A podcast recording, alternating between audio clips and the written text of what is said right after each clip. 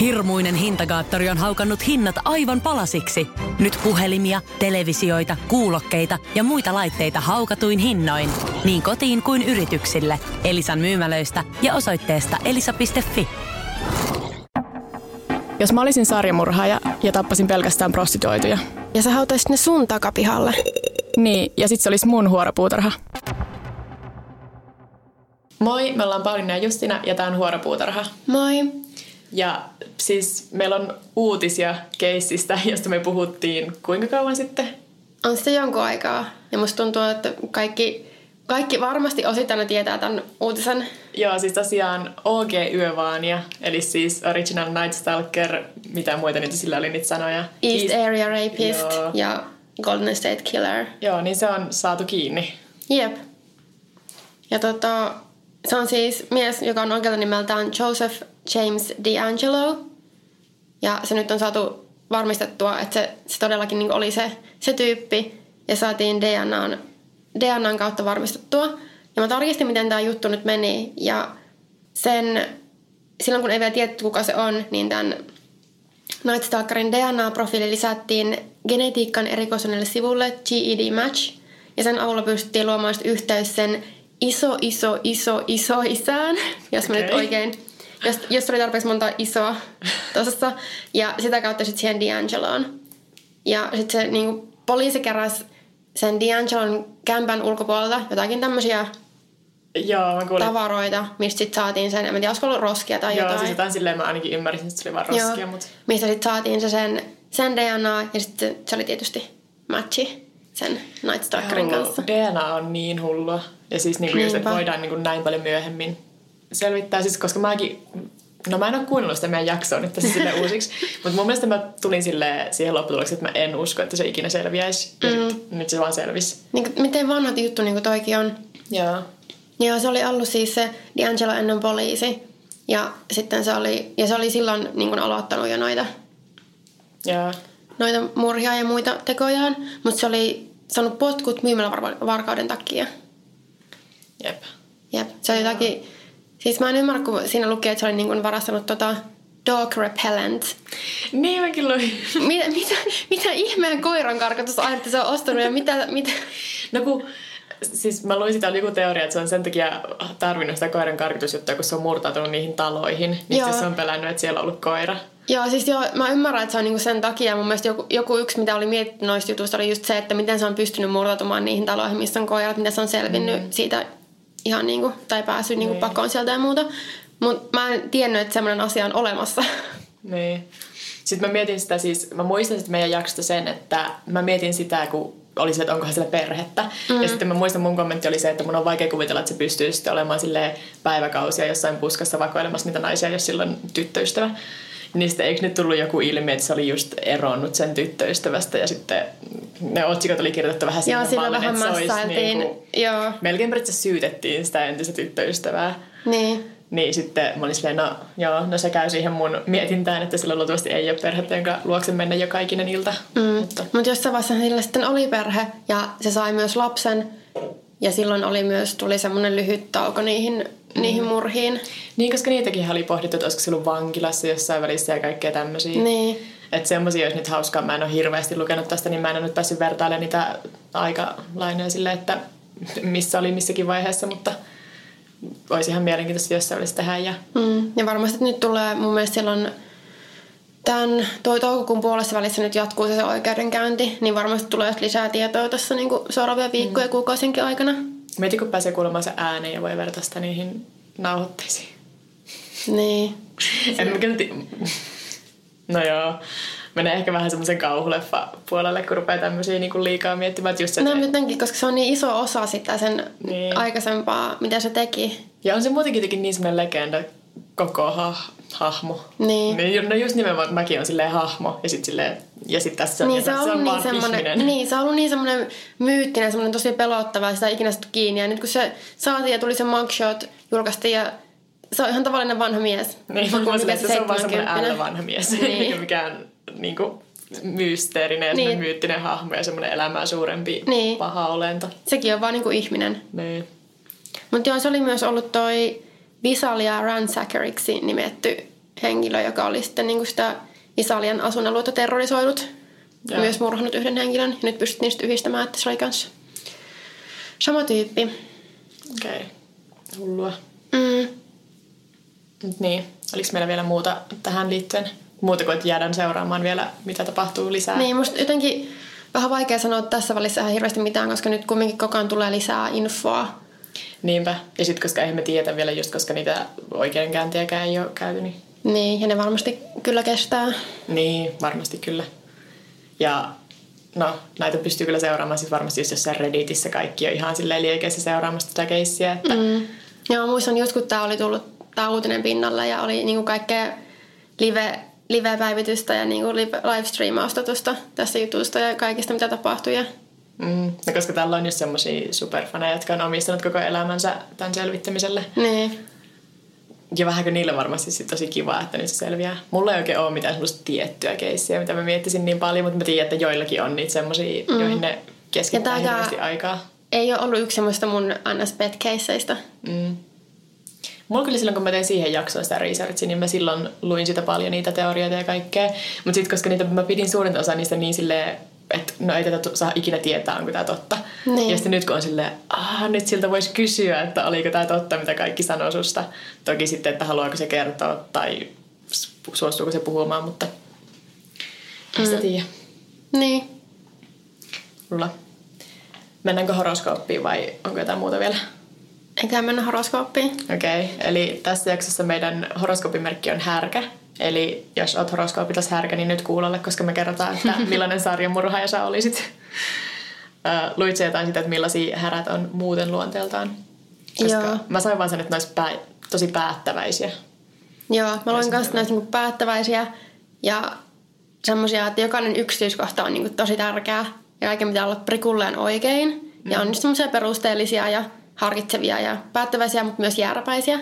Joo, ja vähän sellaiset, että jos ne päättää tehdä jotain, niin sitten ne tekee sen. Ja niin kuin ne saa sen, mitä ne haluaa. Ja mä luin tämmöisen, tämmöisen pätkän, kun härkä on uskomattoman tuottelias niissä asioissa, joista hän itse hyötyy. Oh. Nämä on niin, kun nämä laittaa tämmöisen sarjamurhaajakontekstiin, niin, niin. kaikista ei tämmöisistä... Ei tarvitse edes kehittää tähän niin. mitä itse. No, mutta tuottavaisista puheen ollen H H. Holmes on Kyllä. tosiaan yhdysvaltalainen sarjamurhaaja, joka oli horoskoopiltaan härkä. Ja se tunnetusti r- rakensi semmoisen... Miksi sä sanoisit sitä talosta niin kuin murhavälineen vähän niin kuin... Niin, murhahotelli. Tai, niin, semmoinen kidutuskammion ja murhavälineen väline. Uh, Sitten eikö Albert, Albert Fish ollut kanssa? Joo, mulla on sekä H S. Holmes että Albert Fish. Joo.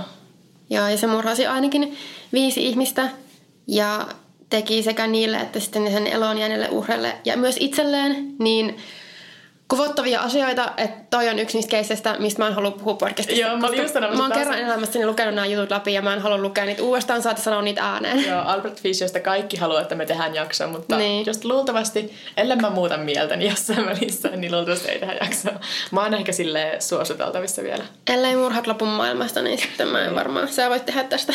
Ähm, Sitten mulla on myös, että Clarence Anglin, yksi niistä vangeista, jotka karkas alkara- Alcatrazista, niin se on härkä, mikä sitten menisi ehkä siihen saavuttaa kaiken, mitä haluaa piirteeseen. Niin. Sitä kautta mä mietin. Ei ole toki, se taisi olla pankkiroistaja eikä murhaaja, mutta rikollinen nyt kuitenkin. Mm. Mulla olisi vielä semmoinen kuin Amy Archer Gilligan, joka pyöritti vanhainkotia ja tappoi ainakin kymmenen ihmistä siellä, mutta se uhriluku saattaa olla jopa viisikymmentä ja suurimman osa niistä myrkyttämällä, mikä on jotenkin tämmöinen tosi... Melkein surullista sanoa, että tosi perinteinen tapaus. Että varsinkin mm. tämmöinen nainen, joka niin kuin, silloin vielä se mahdollisuus, että pyörittää koko sitä paikkaa ja on tämmöisessä niin kuin, hoivavassa asemassa ja sitten nimenomaan myrkyttää. Niinpä. Jotenkin tosi semmoinen textbook. Jeps. Sitten mulla oli vielä uh, Jim Jones, siis kulttijohtaja, oli härkä. Että ehkä härät on hyviä johtamaan ja inspiroimaan ihmisiä. Ja niin kuin mä sanoin silloin, silloin aiemmin, että Hitler oli tosiaan horoskoopiltaan härkä. Sitten... Mä menisin laittaa tähän silleen, että eli jos olet härkä, niin olet kirjaimellisesti Hitler. Mutta sit mä oon silleen, ei. Mä tein niinku semmoisen editorialaisen päätöksen jättää sen pois. Paitsi nyt mä sit sanoin sen kuitenkin. kuitenkin. Me voidaan leikata tää myöhemmin pois. Joo. Öö, joo, ei mulla sit muuta sen enempää. Jos olet härkä, niin olet päättäväinen sarjamurhaaja. Se on kipaa se. Okei, okay, siirrytäänkö sit seuraavaksi? Joo, onko se sun vai mun vuoro? Äh, mun vuoro. Okei. Okay. Joo, ja mulla on tällä kertaa... Paul John Knowles, joka on tunnettu myös nimellä The Casanova Killer. Mm. Eli Casanova tappaja, koska mun on pakko kentää suomeksi nämä kaikki. Joo, no se herru. Joo, ja se murhasi ainakin kahdeksantoista ihmistä heinäkuusta marraskuuhun tuhatyhdeksänsataaseitsemänkymmentäneljä. Eli aika lyhyellä pätkällä. Ja nyt yleensä sarjamurhaajat murhaa. Mm. Et tosi monessa lähteessä tästä puhuttiin semmoista niinku killing spree. Eli mä en vieläkään oikein tiedä, miten toi voisi suomentaa. Ja mä tiedän, että spree killer me ollaan joskus suomentu pyrähdystappaja, mutta... Mulla tulee sitten mieleen joku lintulaji, eikä niinku oikeasti ihminen, joka siis... Mikähän se olisi suomeksi? No joo, en mä tiedä. Pyrähdystappaja. Se kuulostaa mun mielestä niin hölmöltä, että se ei anna oikeeta... tavallaan arvoa sille, miten, kama, ei, miten kamala se asia on. Musta tuntuu, että meidän aikaisemmat jaksot, niin ne ihan ensimmäiset oli paljon hauskempia kuin nämä nykyiset, koska meillä on ollut jotain pyrähdystappajaa ja O G-yö vaan ja lempinimiä näille. Niin, mutta me ollaan jo... Meillä on mit... Me ollaan kasvettu mit... aikuisiksi tässä podcastin myötä. Selkeästi. Mm. Joo, eli Knowles syntyi Floridassa tuhatyhdeksänsataaneljäkymmentäkuusi ja vietti lapsuutensa ajautumalla sijaiskodista toiseen. Koska se Knowlesin isä oli kadonnut, katsonut sijaiskodin parhaaksi vaihtoehdoksi, kun se Knowles oli pienestä pitäen syyllistynyt erilaisiin pikkurikoksiin. Ah, okei. Okay. Ja vankilaan se joutui ensimmäisen kerran yhdeksäntoistavuotiaana poliisin kidnappauksesta, mikä on mun mielestä jotenkin tosi iso juttu, tai ainakin kuulostaa siltä, ilman mitään muuta kontekstia. Joo, koska mä olisin sille ensimmäisessä rikoksessa aika kunnianhimoinen tai semmoinen niin. Kidnappauksessa poliisi. Ja siis mä löysin ton niin tommosena yksittäisenä lauseena, vaan mä en löytänyt mitään muuta infoa tästä, joten mä en tiedä minkälainen kidnappaus on ollut kyseessä. Ja se vietti kyllä seuraavat kahdeksan vuotta suurimmaksi osakseen elämästään vankilassa, mutta siis ei pelkästään tästä rikoksesta, vaan monesta muusta. Että just semmosia puolesta vuodesta ylöspäin pätkiä vietti vankilassa. Mutta vähän niin kuin tämmöistä pienemmistä rikoksista, kuten murtovarkauksista ja autovarkauksista. Ja sitten vuoden tuhatyhdeksänsataaseitsemänkymmentäneljä alussa Knowles oli alkanut kirjoitella vankilasta käsin San Franciscolaisen naisen Angela Covikin kanssa. Ja se Covik tuli yhden kerran käymään siellä sen Knowlesin luona, luona vankilassa ja ne päätti mennä kihloihin. Just. Ja siis mä, no tässä välissä voi sanoa, että se oli nimeltään siksi Casanova Killer, koska sen sanottiin olevan tosi semmoinen hurmaava ja hyvännäköinen. Mä...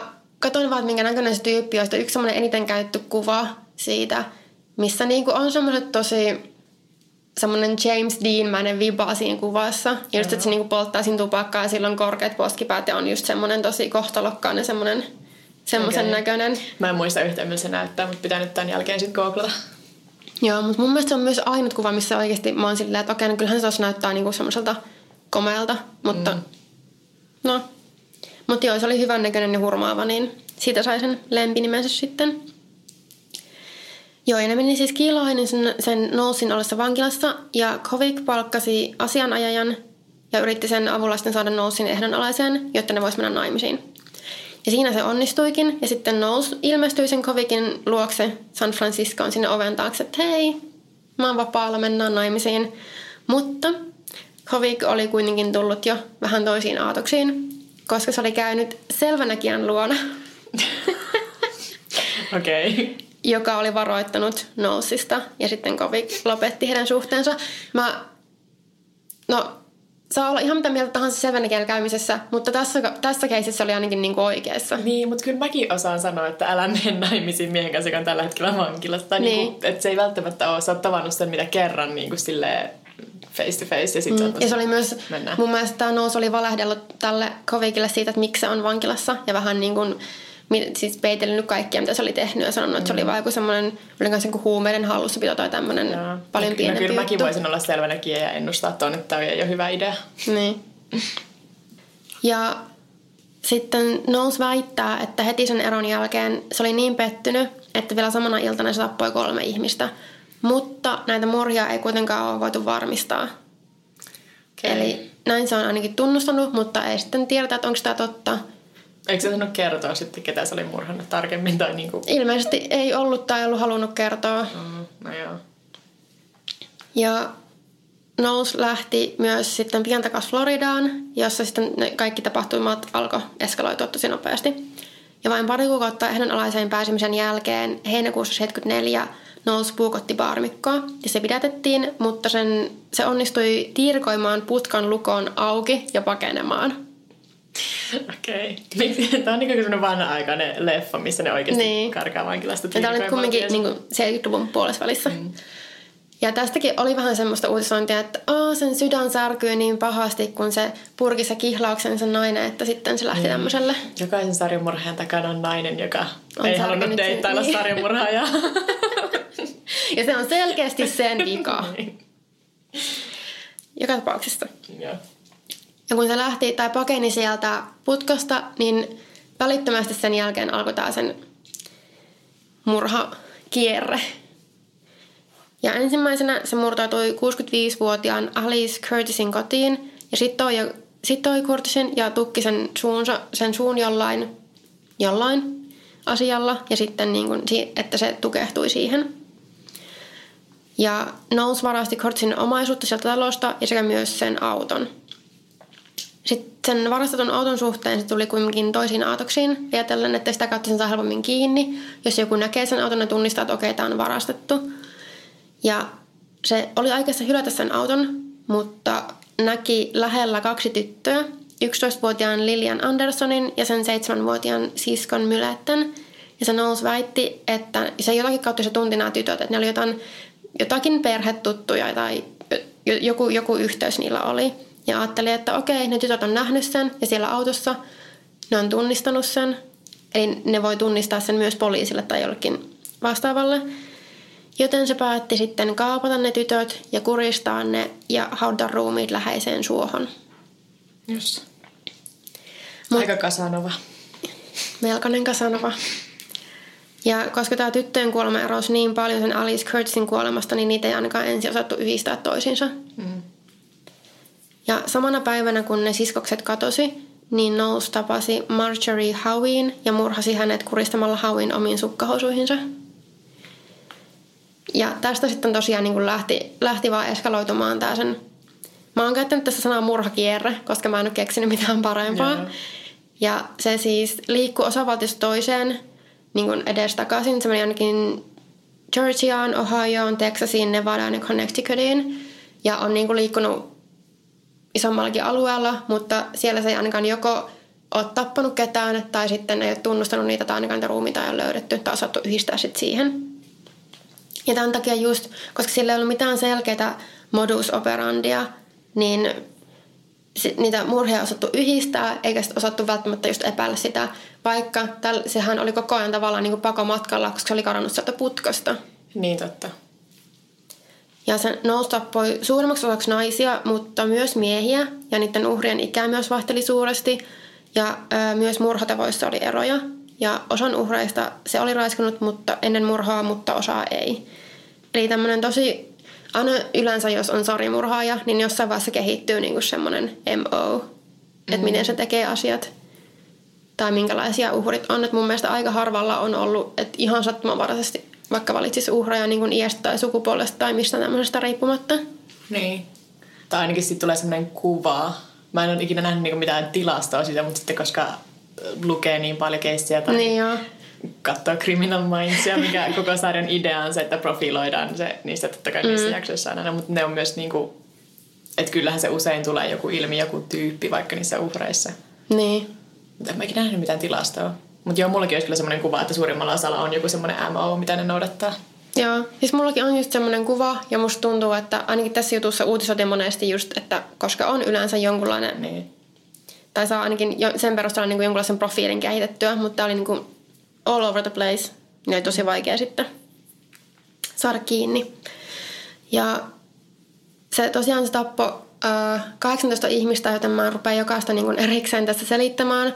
Mutta kun miettii, että miten erityyppisiä nämä murhat oli, niin esimerkiksi se oli tappanut yhden motoristin, Charlene Hicksin, jonka moottoripyörä oli hajonnut kesken matkan. Ja Knowles oli raiskannut Hicksin ja kuristanut tämän taas sukkahousulla ja raahannut ruumiin piikkilangan läpi tai yli. Mutta mm-hmm. no kuitenkin. Ja taas toisessa tapauksessa heti perään, tai hyvin niin kuin lähellä toisia olevissa tapauksissa, Knowles oli tavannut Carswell Cain baarissa. Ja tämä mies oli sitten kutsunut Knowlesin kotiinsa. Mä en tiedä miksi. Mutta se oli siis kumminkin siis perheellinen nimi ja se oli niin kuin naimisissa, eli en usko, että oli niin kuin, no en tiedä. Ja siis siellä Knowles oli sitten puukottanut Karin kuoliaaksi ja raiskannut ja kuristanut Karin viisitoistavuotiaan tyttären. Ja se Knowles oli myös yrittänyt raiskata tytön kuoleman jälkeen uudestaan, mutta ei kuitenkaan ollut onnistunut siinä. En tiedä miksi, mitään syytä ei ilmeisesti ollut paljastettu, mutta oli, se, oli paljastettu, että oli yrittänyt, mutta siinä onnistumatta. Että niin kuin tosi monipuolista, se on ehkä väärä sana. Niin. Mutta joo, siis että ei ole niin semmoista selkeää uhrityyppiä mm. tai tekotapaa. Jep. Niin ja niin kuin mä sanoinkin, niin monissa tapauksissa näitä käsiteltiin ensin yksittäisinä murhatapauksina, koska ne tapahtuu usein osavaltion alueella ja erosi niin suuresti toisistaan. Ja keskellä näitä murhia Knowlesilla oli lyhyt muutaman yön juttu brittiläisen toimittajan Sandy Foxin kanssa. Ja se Knowles ei kuitenkaan pystynyt suoriutumaan seksistä Foxin kanssa. Ja, eli sitten se nainen siirtyi niin kuin pian eteenpäin. Eikä ei ollut missään vasta hirveän vakavissaan. Se oli vähän niin kuin ilmeisesti tämmöinen boy toy sille sen muutaman yön ajan. Okay. Noin mä ymmärsin. Mutta sitten heti tämän jälkeen Knowles yritti raiskata Foxin tuttavan vaimon Susan McKenzien aseella uhkaamalla. Mutta McKenzie onnistui kuitenkin pakenemaan.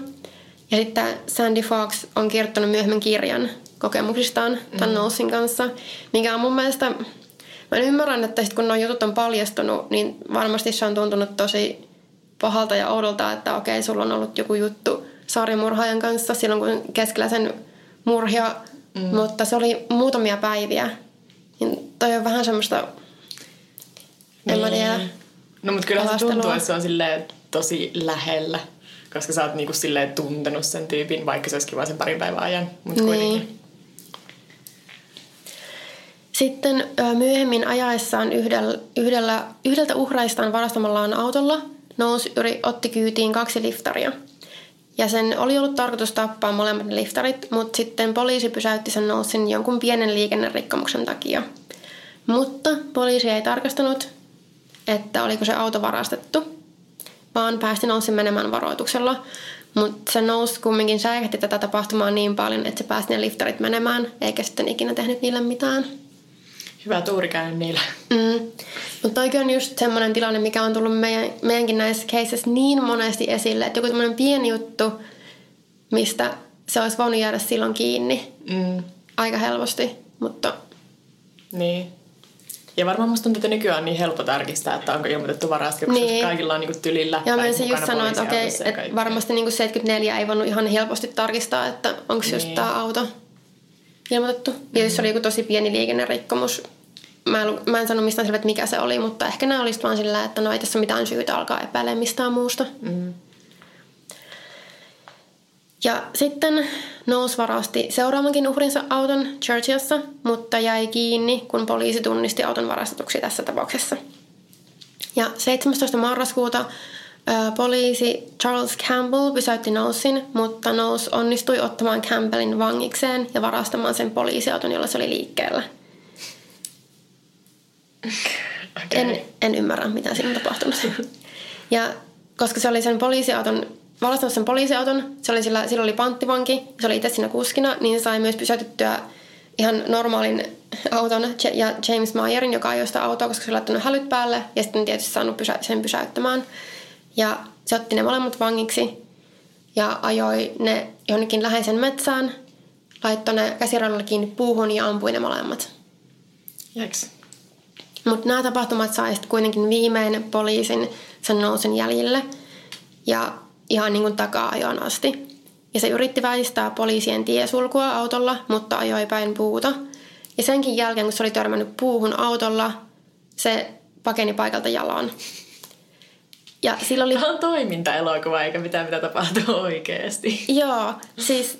Ja mun mielestä onkin vielä niin uskomatonta, että sen, siellä oli perässään niin kuin poliisi, poliisikoiria ja helikopteri, mutta ne ei saanut sitä kiinni.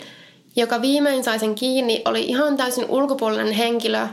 Se oli ilmeisesti joku Vietnamin veteraani, joka oli, jolla, joka, sillä oli ollut ase itsellään siis. Ja se oli mm. saanut kiinni tämän Knowlesin ja soittanut poliisit.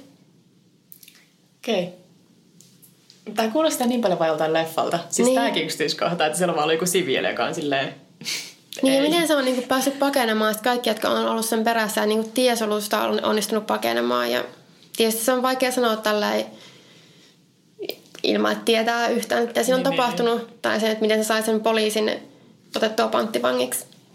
Tai siis vangita. Mm. Öö, sitten jäätyön kiinni Knowles antoi asianajajalleen äänikasetteja, jotka sisälti tunnustukset kuuteentoista murhaan. Ja se väitti murhanneensa jopa kolmekymmentäviisi ihmistä, mutta vaan osa, eli sitten niin kuin kahdeksantoista pystyttiin varmistamaan. Mm. Ja pidätyksen jälkeen, kahdeksastoista joulukuuta seitsemänkymmentäneljä, eli noin kuukausi pidätyksen jälkeen, Knowles sanoi poliisille, että se johdattaisi poliisin paikkaan, mihin yksi murha-aseista on piilettu. Ja matkalla sinne, tämä on taas, että tämä on, niin kuin, tämä on toimintaleffa, tämä ei ole oikeaa elämää, Knowles tiirikoi käsirautojensa lukon auki klemmarilla. Joo, just. Mä oon ihan varma, että mä oon oikeasti...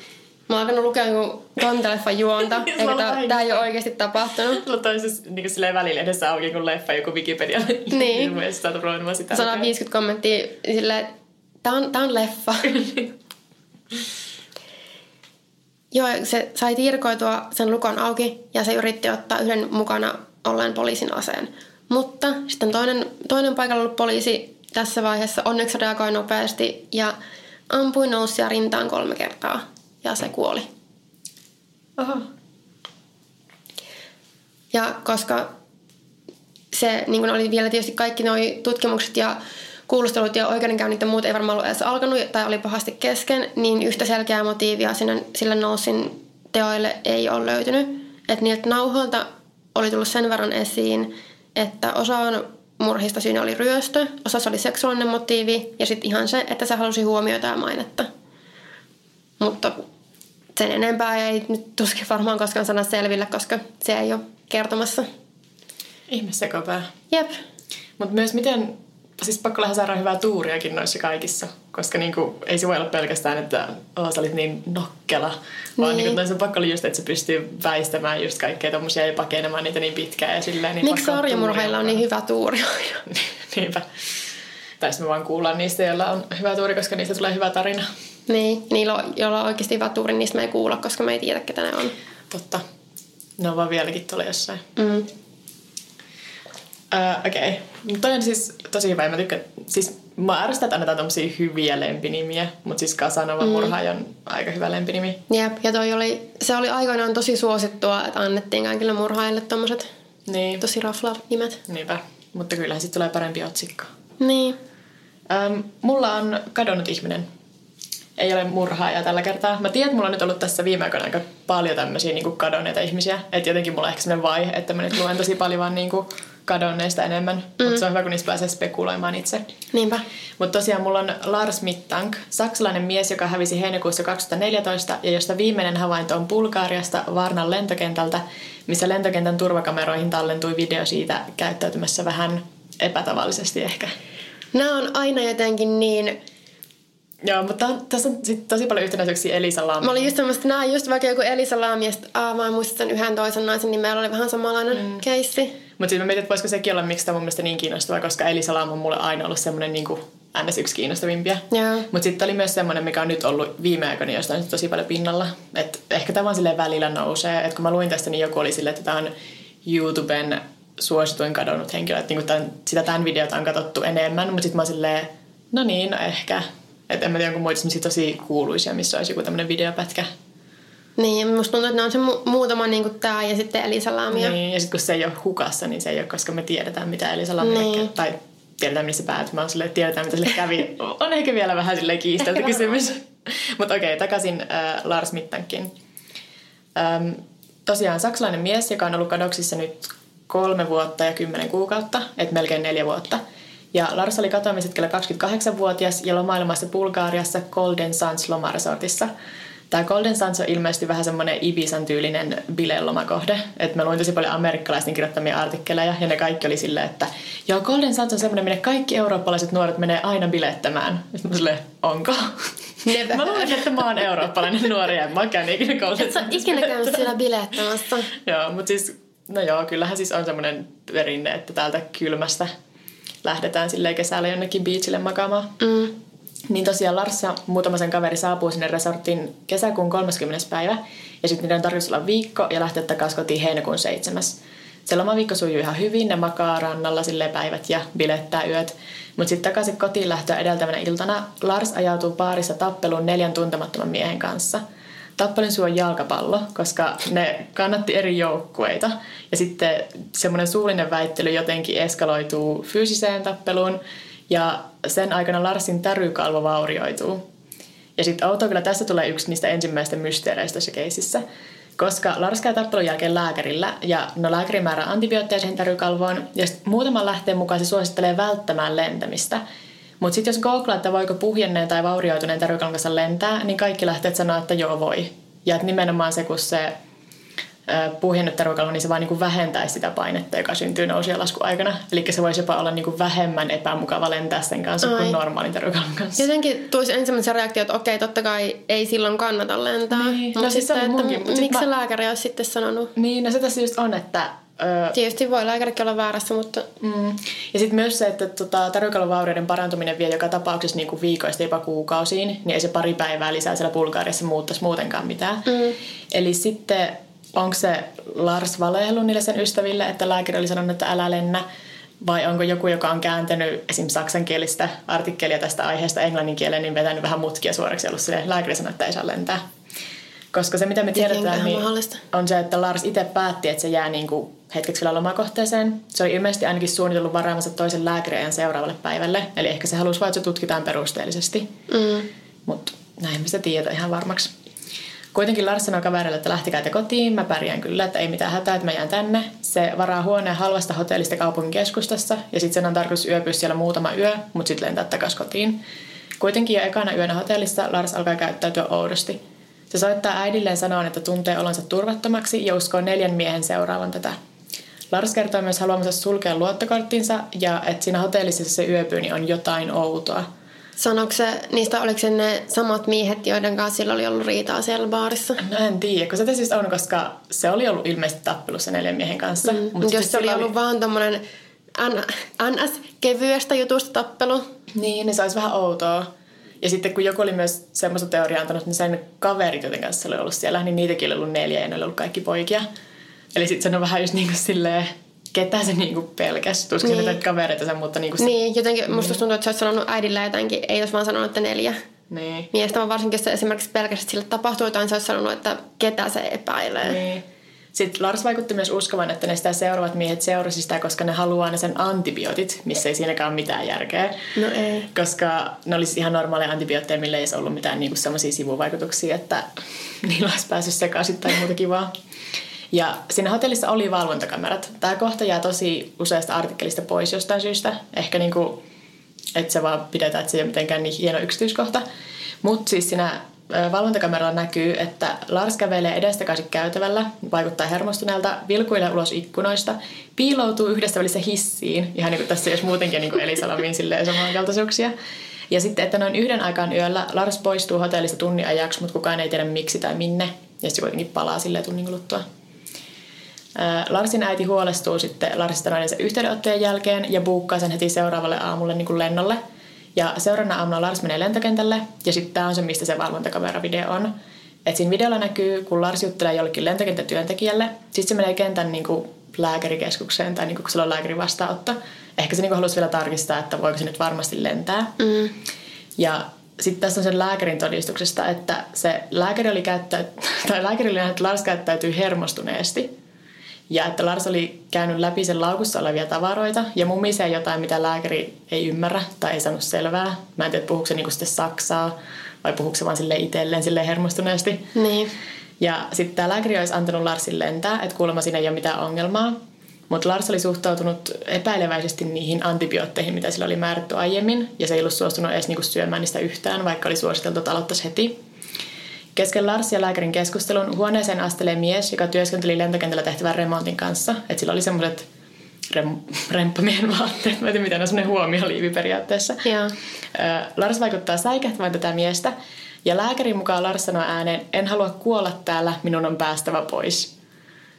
Ja tää on niin jotenkin dramaattinen yksityiskohta. Yep. Ja sit kun mä en löytänyt tätä kun tästä yhdestä lähteestä, mutta tää yksi lähde oli mun mielestä kaikista luotettavin, koska se oli niinku selvästi joku, joka puhuu saksaa, niin oli kääntänyt semmoisen dokumentin sitä aiheesta niinku englanninkieliseen artikkeliin. Yeah. Niin tavallaan mä haluaisin uskoa tota, mutta sit en halua kuolla täällä, minun on päästävä pois. On jotenkin tosi dramaattinen asia, mitä sanoo. Mikä oli sitten reaktio siihen? No siinä vaiheessa valvontakamerassa näkyy vain se, kun Lars juoksee ulos lentokentältä ilman kumpaakaan sen kahdesta laukusta, joiden kanssa se saapui sinne, juoksee lentokentän parkkipaikan läpi ja sitten lopulta häviää kameroiden niin kuin ulottumattomiin. Ja pari paikalla ollutta ihmistä kertoo nähneensä Larsin kiipeävän lentokentän vieressä olleen aidan yli ja kadonneen sen takana olleeseen metsään. Wow. Että siitä tulee vähän semmoinen olo, että se olisi säikähtänyt sitä miestä, joka kävelee sinne huoneeseen. Niin. Mutta siinä ei oikein mitään järkeä käy, että miksi se olisi säikähtänyt sitä. Et mä olisin miettinyt, jos se oli muutenkin jostain syystä tosi vainoharhainen, tosi hermostunut, niin sitten se oli vähän semmoinen niinku viimeinen niitti, että se olisi voinut ihan kuka tahansa tulla siitä ovesta ja se olisi niin säikähtänyt. Että se just... ei ehkä ollut just se ihminen. Niin, vaan. Ja sitten just kanssa, että kun se oli mumissu jotain, missä lääkäri ei sanonut selvää ensin. Niin sitten, että oliko se niinku oikeasti joku triggeri, että se mies käveli sinne, vai oliko se vaan tosi outo ajallinen mm. sattuma. Mutta kuitenkin sen jälkeen, kun se Lars kiipee se aidan yli ja häviää metsään, niin siitä ei ole mitään varmistettua havaintoa. Se on viimeinen, mitä me tiedetään, että missä se on. Etitti, etittiinkö sieltä alueelta, sen metsän alueelta tai jostain sitä, että jos se olisi joo, löytynyt siitä? Siis kyllä se, niinku, siitä on ollut aktiiviset etsinnät silleen koko ajan. Mutta just niin kuin me puhuttiin silloin siinä Elisa Lam-jaksossa, että se... Eli sanomissa se hissivideo on pelottava, koska me tiedetään, mitä siinä lopulta kävi. Ja sitten tässäkin se, kun se juoksi sitä kentältä, niin se on outo, koska me tiedetään, että se hävisi sen jälkeen. Niin, ja se on niin outo reaktio. Niin. Ja varsinkin sit... noiden tapahtuman jälkeen, että se on yhtäkkiä sanonut tuommoista. Ja sit... Niin, niinpä. Siis silloin, kun mä luin ekan kerran, niin mä olin silleen, no en mä nyt tiedä, että mikä tässä on, että minnekin se olisi juoksut. Olisiko voinut unohtaa jotain taksiin tai jotain ja niin lähteä juokseen sitä, jota outo olisi tapahtunut. Mutta se jätti passinsa ja kaikki siihen lääkärin vastaanotolle. Ja sitten se, mm. että jos se oli oikeasti sanonut, että en halua kuolla täällä, niin se jotenkin mun niin. mielestä sitten muuttaa. Jonkun ajan yli mennyt, niin ei se ihan mm. enää ole, että jotainkin pientä unohtu. Niinpä. Ja siis tosiaan Lars käyttäytyi ennen katoamistaan tosi vainoharisesti. Vähän niin kuin ei olisi ihan mukana siitä, että mitä se ympärillä oikeasti tapahtuu. Ja sillä ei ollut mitään aiempaa historiaa mielenterveysongelmista, mutta ei se nyt tarkoita, että ne ei voisi puhjeta vaan silleen yhtäkkiä. Mm. Että ihmisiä kuitenkin katoo silleen jatkuvasti. Ja tässä keisissä vaan sattui silleen outo ajoitus, että lentokentän kamerat tallentaa vähän niin kuin sen katoamishetken. Ja sitten kun ajattelee tältä niin kannalta tätä keissiä, niin kaikki nämä villit teoriat tästä katoamisesta alkaa kuulostaa vähän kaukaa haetuilta, mutta käydään silti läpi tämä kaikista suosituin. Nimittäin se, että Lars olisi vastoin tahtoaan pakotettu salakuljettamaan huumeita. On niin kuin... No, mä olisin just kysyä, että olisiko tässä joku, että se oli itse ehkä jossain aineessa, miksi se käytetty niin oudosti, tai sitten mm. just sen takia, että sen olisi pitänyt. Joo, siis tämä teoria tavallaan toimii aika hyvin, koska se yhdistää... Niin kuin niin monta näistä semmoista, jotka muuten tuntuu oudolta yksityiskohdilta. Olisiko se voinut ajatella, että se mies, joka tulee sinne lääkärin vastaanotolle, on joku... Joku viranomainen, kun sillä niin. oli semmoinen... Mun mielestä sillä on semmoinen huomioliivi siinä päällä, mikä nyt ei olisi ihan mahdotonta joltain, myös, joltain muulta viranomaiselta. Mutta miksi se olisi mennyt sinne lääkärin... Va- no ehkä jos sä vaatat, että okei, se kumminkin tarkistaa vaan mun korvat, eikä esimerkiksi silleen mitenkään muuta ottaa paitaa pois tai mitään, mistä voisi paljastua, että niin. jos silloin vaikka niinku kehossa oli kiinni jotain. Tai... No siis tässä just on, että jos Lars salakuljetti jotain pois maasta, niin ehkä ne jätket, joiden kanssa se joutui silloin tappelu, olin sen yhteyshenkilöt Bulgariassa, koska mä en saanut selville, että oliko ne sen kaverit todistamassa sitä tappelua, vai oliko sillä, että Lars oli niinku muualla ja sitten se kertoi sen kaverille, että mä jouduin tappeluun. Mä en oikein mistä saanut selvää tästä. Sitten myös, jos se salakuljetti huumeita, niin kävisi järkeä, että se haluaisi, että ne se kaverit lähtee aiemmalla lennolla. Että se ei halua sotkea niitä siihen, koska mm. totta kai samassa kulkaisi tuolla. Kävisi järkeä, miksi tämä pelotti, ja se kertoo äidilleen neljä miehen olevan sen perässä. No ehkä ne oli sen yhteyshenkilöt, jotka pakotti sen salakuljettaa niitä. Sitten Larsin laukusta ei löytynyt huumeita, mutta sekin on ihan järkevää, koska ei kukaan fiksu huumemuuli yrittäisi kuljettaa niinku niitä matkatavaroissa, vaan ne olisi niinku vaatteissa tai ö, kropan sisällä. Koska yksi teoria, jonka mä luin, niin se liittyy vielä silleen, että se Larsin autokäytös voisi johtua siitä, että jos se on niellyt pusseja, missä on jotain niin kuin sisällä, niin ne pussit voi puhjata sen elimistössä ja aiheuttaa tavallaan yliannostuksen, mikä voisi aiheuttaa mm. oudon käytöksen. Ja mahdollisesti jopa sen, että se sanoo, että en halua kuolla täällä, jos se Lars itse tajusi, että jotain meni pieleen. Niin. Ja sitten se yhtäkkiä niin kuin panikoi, että nyt jos mä saan sen mun yliannostuksen tässä ja kuolen täällä, niin sitten kaikkia kiinni tai, tai sitten se vaan panikoi ja juossut pois. Ja siis, mä en usko tähän, mutta mä ymmärrän, miksi tää on suosittu teoria. Sinänsä toi kuulostaa, vaikka toi on vähän, no en mä tiedä miten kaukaa haettu se loppujen lopuksi on. Että periaatteessa se, että se niin kuin on joutunut salakuljettaa huumeita, se on ihan N S-käypäinen teoria. Jotenkin sitten kaikki nuo muut yksityiskohdat käydyt siihen. Että ehkä pitää vähän silleen miettiä, että okei, jos mietitään tämän teorian kannalta, niin miksi se teki asian X? Mutta niin. Mut sillä ei ole myöskään mitään aiempaa historiaa siis huumeiden käytöstä. Mutta toki mm. jos on niinku vastoin tahtoa, niin Bulgaria on Euroopan maiden tasolla semmoinen, jossa on paljon niinku, öö, no, huumeiden salakuljetusta ja niinku jopa semmoista, että kidnapataan ihmisiä ja pakotetaan ne tekemään tai toimimaan huumemuuleina. Mutta sitten, en mä tiedä, mä siis tavallaan mä uskon siihen, että sillä ehkä puhkesi, vaikka sen tappelun takia sillä oli joku stressitilanne päällä, niin sitten se aiheutti jotenkin sen, että sillä puhkesi joku psykoosi. En mä oikein tiedä, mikä tässä nyt olisi niinku se järkevin selitys. Mm. Mutta mut siis kumpikaanhan näistä ei selitä, että minnekä se Lars hävisi sen jälkeen, kun se poistui niiden kameroiden näkyviltä, koska sitä ei ikinä löytynyt. Niin. Et siitä on useita vahvistamattomia havaintoja. Et vuosi sen katoamisen jälkeen rekkakuski oli nähnyt sen liftaamassa Bulgariassa. Sitten joku oli spotannut Puolassa kodittoman miehen, joka näytti Larsilta. Vuonna kaksituhattakuusitoista Brasiliasta löydettiin huonokuntoinen, hyvin paljon Larsin kanssa samannäköinen mies, joka kuitenkin osoittautui toiseksi vuosia sitten kadonneeksi mieheksi ja palautettiin perheensä luo. Wow. Mutta se oli oikeasti tosi samannäköinen sitten kuvia netissä. Ja sitten se oli joku kanadalainen, joka oli ollut viisi vuotta kateissa. Että tavallaan ihanaa, että se pääsi kotiin, niin. Mutta se ei ollut Lars. No mä rupesin miettimään, että onkohan sillä sen äidille tai mulle perheelle ilmoitettu jossain vaiheessa, että no hei, me löydettiin tämmöinen, että mä en tiedä kuka se on, ja sitten onkin niin kuin, tullut selville, että no ei tää ollutkaan se teidän poika. Jeps. Sitten nyt ihan, olisiko se seitsemän kuukautta sitten, niin joku postasi Redditiin, että oli löytynyt Larsin Kanadasta, ja Lars oli tuijottanut sen sieluun ja yrittänyt sanoa jotain saksaksi, mutta tää nyt on niin ihan roskaa tää Reddit-postaus. Koska... No joo, no jos se alkaa sillä, se tuijotti mun sieluun. Niin, ja siis myös se, että aa, miten se olisi päässyt Kanadaan asti ilman passia, tai koska hän olisi pitänyt lentää. Niin. Niin. Ja sitten miksi se olisi puhunut vaan saksaa, koska kyllähän me tiedetään, että se puhuu englantia.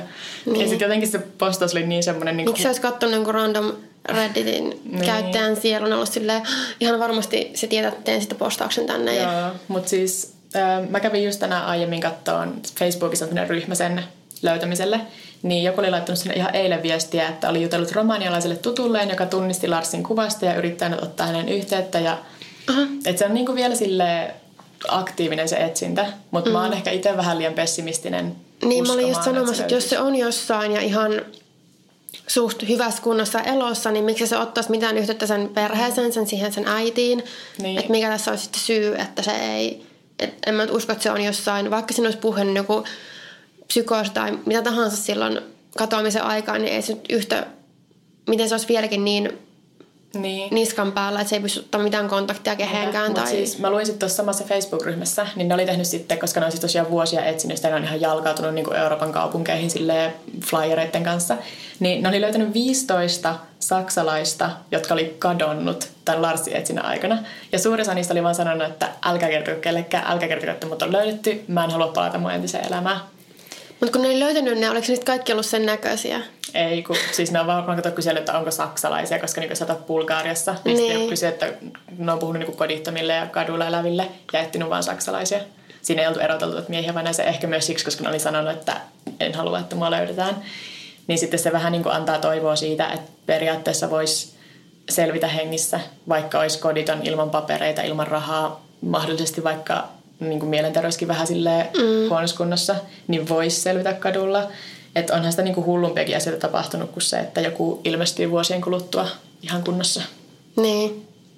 Ja sitten ehkä, no en tiedä voiko tässä tapauksessa olla se, että kun se on selvinnyt tuosta lentokenttähässäkästä, mitä se nyt ikinä tapahtukaan, että se olisi sitten halunnut sen jälkeen pysyä kateissa. Niin, no se just... Ehkä jos se oikeasti... pelkäs oman henkensä puolesta ja vaikka että ne neljä miestä, ketkä ikinä oli sen perässä. Ja sitten kun ei ole siis löytynyt ruumista, niin ei voida myöskään vahvistaa sitä, että se olisi vaan kuollut sinne jonnekin metsään. Niin. Et paha sanoa.